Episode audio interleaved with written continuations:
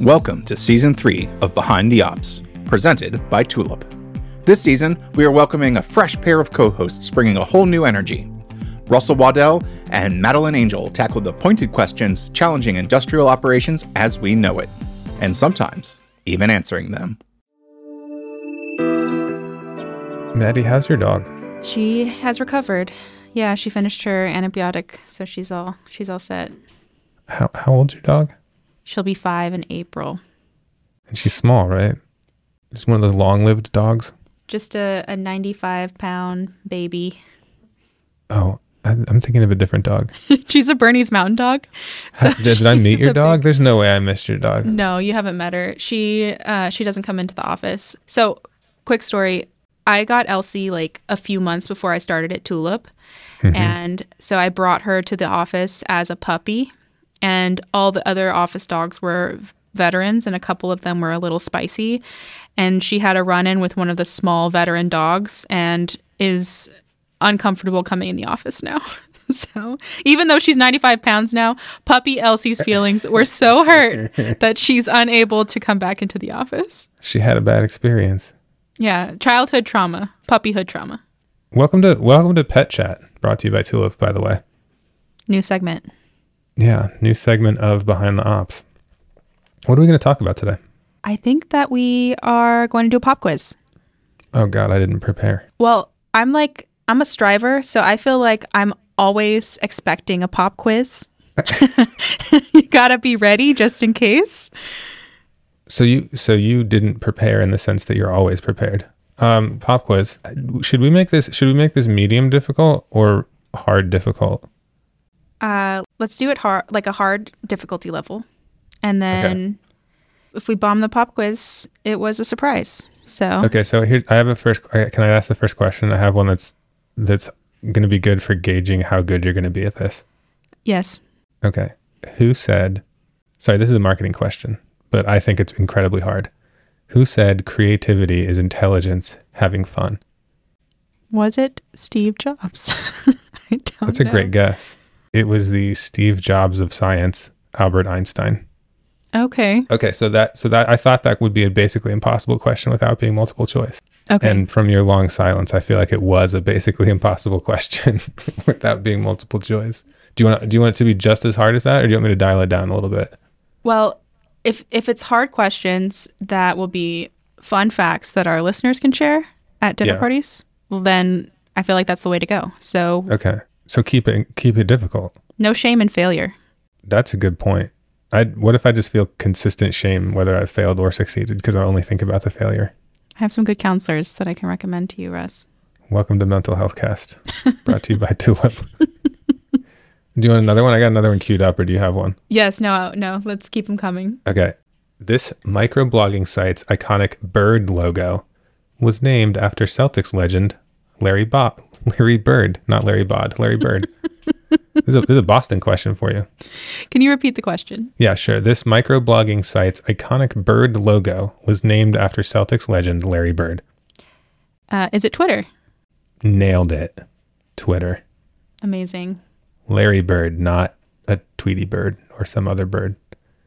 Do you want you want another one? I got another one queued up right here. It's good. Go for it. I, This is this is like a I, pure I'm not sure I'm in the right place for this. Oh wait, mentally. yes. Or you I mean need you to call those counselors. for me? I was gonna share. yeah, go for it. Go for it. okay, here we go. This is a marketing history question. In what year did the United States ban advertising cigarettes on TV and radio? And I'll give I'll give you multiple choice. Was it 1960, 1970, or 1980? 1970. Nailed it. Two in a row. Two out of three. What's your tell me about your marketing cre- like your marketing credentials and why we can trust you as a marketing person and your expertise here. What's your CV? Well, the the first thing that I think makes me trustworthy is I didn't study marketing in college. And tip to all the kids, don't study marketing in college because the professors and programs are 10 to 20 years behind and it's a waste of time.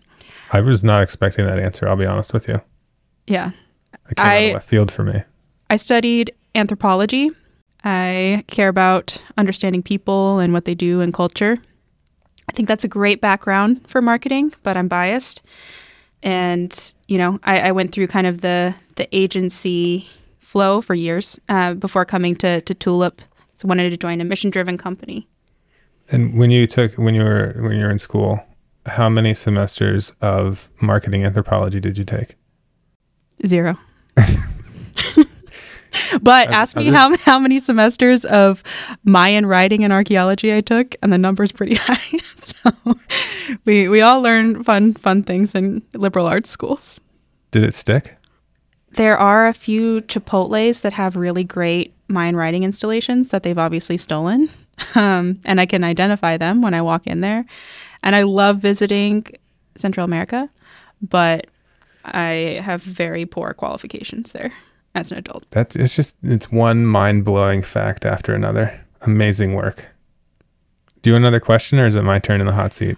I think it's your turn in the hot seat, and I'm going to uh, focus on some manufacturing questions. Is that fair? Okay. Please. Well, the whole point is not to be fair. The point is to be tough and give good trivia. Okay, so I'm going to start with like a softball just to like get you ready, right? Okay. I'm actually I'm terrified of this because see like right what I said about my failure. My relationship with failure, please. What is a bill of materials? Uh, uh, Can I use the words bill or materials in, in the answer? the, the one rule is going to be you can't use the words in the answer. The bill of materials is a list of all the things required to make a thing. That that's a good enough definition. Am I close? You're What's the very close. textbook answer that we're going for here? So textbook says complete inventory of the raw materials, assemblies, parts, and quantities of each needed to create a specific product. Okay, so I'm going to answer in plain English, and the technical English will be the officially correct answer. This stuff, we're going to put this in the show notes, by the way. I s- The manufacturing questions are from the Tulip Glossary, right? Yeah, yeah, we'll we'll share Okay. the Tulip glossary. Can I throw you a a more difficult question? It's the Maybe a more hardest one. contentious question. What Oh, is good. Industry oh? 4.0? How long do we have? Because there's also, so I'm going to cite to a source. Industry 4.0 is a term coined by a program of the German government in the mid 2010s, where they created an industrial policy that said, you know, here's eight pillars of our official industrial policy of the country of Germany and what we'll spend money on and what we want to accomplish. And that was published as Platform Industry 4.0. And um, after that, it went crazy, and Industry 4.0 has been used for all sorts of non cited uses where there's no actual traceability of what the definition means. So I, I don't know. No one knows. I, I, I go with the formal definition based on German industrial policy, and I disavow any other definition because there's not a source. Other I than the Tulip glossary of terms, which I feel like you're about to tell me what that definition is. No, actually, I just like decided to pull that one out. This Good. one, this So- it's not in the glossary. and it shouldn't be because what would we even cite to you you picked a real burr under my saddle of a question there man Well, I like that you talked about it historically. I'd say this is a, a contentious topic like what is MES? Yeah. So, you know, you can give like really technical definitions that are agreed on, which is great for pop quiz. You can give some nuanced essay questions, which are great for, you know, more of a final exam, midterm situation. do you know what my favorite terrible rhetorical mechanism is digital twin. I saw this a lot for digital twin.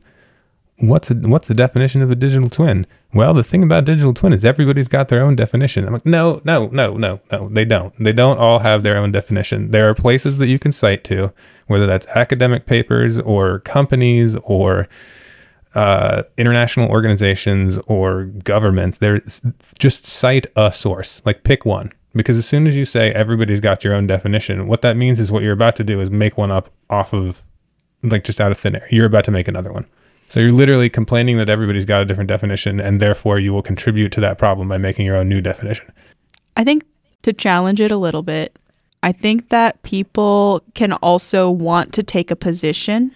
And so they share their own definition, knowing like, hey, you might challenge this, but I actually maybe have looked up the Google Scholar papers and I just have a perspective that is not necessarily commonly held.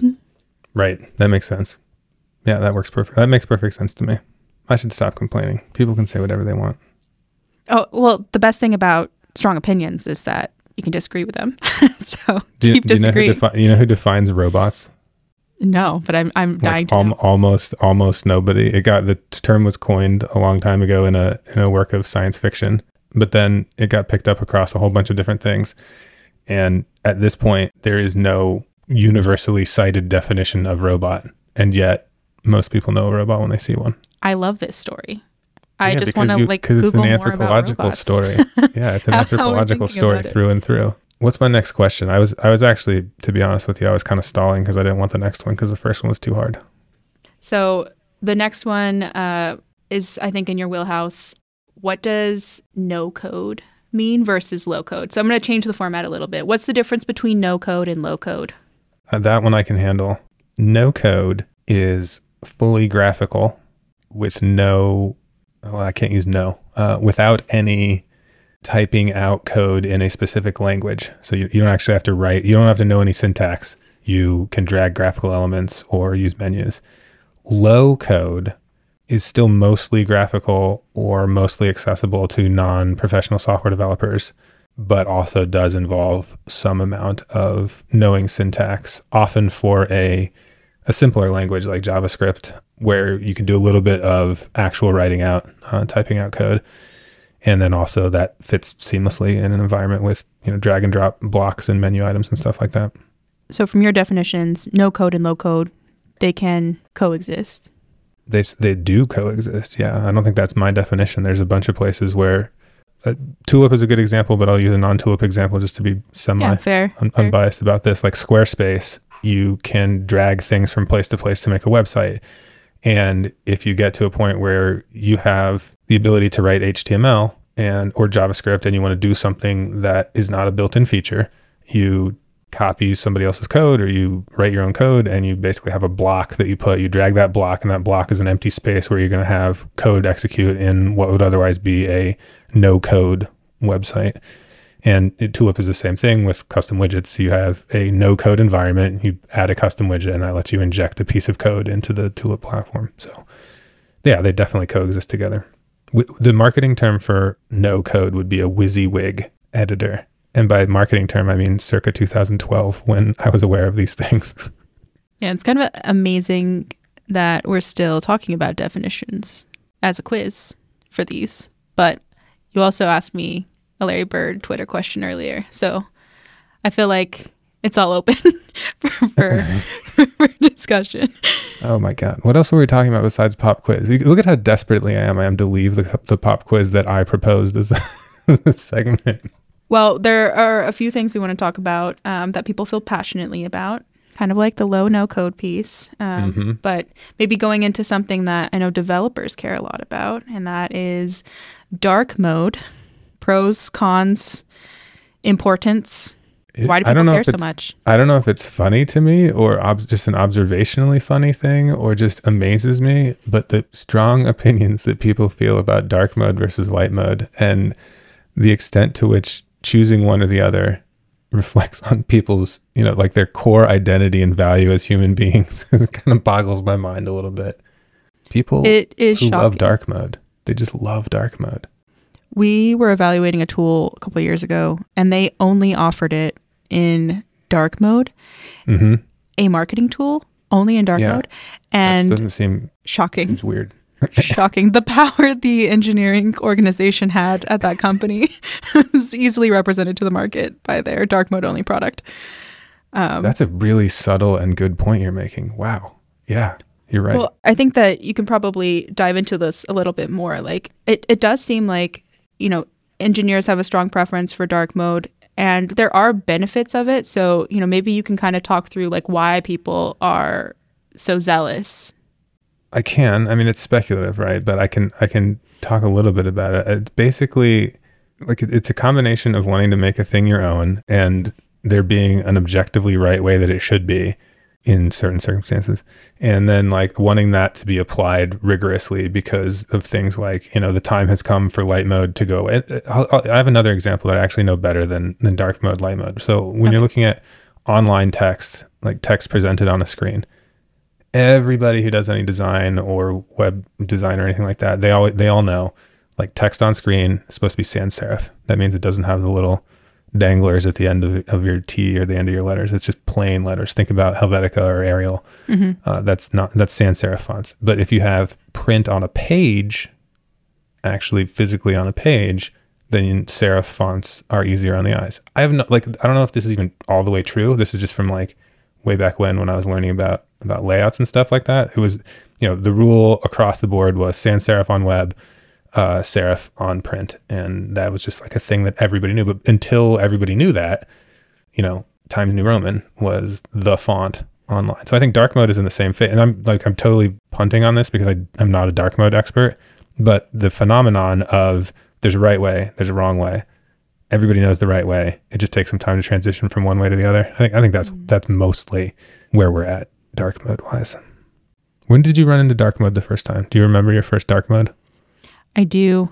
It was when we were redesigning the Tulip website. We needed to have like dark versions of the the pages um, and light versions. It's not something I opt into. I like feel like I can't see, true or not. It just feels like I can't see in dark. I had a I had a first interaction with it that was pretty minor in passing, and then I had a second interaction that was much more stark. And I think a lot of other people shared this this experience. So the first interaction was this is not the shared one. This I think was a little more uncommon. So and there was this text editor, Notepad plus plus, and I saw somebody else using it, and they had set up a completely different interface, and I was I didn't know enough to realize that all they'd done was change their settings. So I didn't even realize they were in the same application that I was in, and they just applied a theme to their editor, text editor. Yeah. So then, like, oh, uh, everybody I knew that was a developer, they all had some dark variation of the theme, and all of the social scientists, such as myself, all had light mode. And I'm like, well, what what do they know that I don't know? Like, why I need, I need to find the, the secret this. club. Yeah. Yes. Yeah, so that was the first time, which made me feel like a failure for not knowing what was going on. And then the second time, which was way, way, way after that, was Slack versus Discord. And people would, mm. would ask, like, oh, you're you're on Discord. What's what's Discord? I'm like, well, think about Slack, but dark mode. Like I, the very first thing I used over and over again for distinguishing, you know, Slack versus Discord was, well, you know, it's it's dark mode, which I feel like that would drive me bananas if I worked for either of those companies to know that people were out there just distinguishing that way. Well, I think Slack would probably like the comparison. Just like bring Slack up as much as possible, and I think they'd appreciate it. Oh, bring oh, I just bring it as the reference Just for messaging apps. Slack. Yeah, like the more that they like are, you know, referenced to define a category of tool like a messaging app against other messaging systems, I feel Mm-hmm. yeah, like yeah. that's a win for Slack.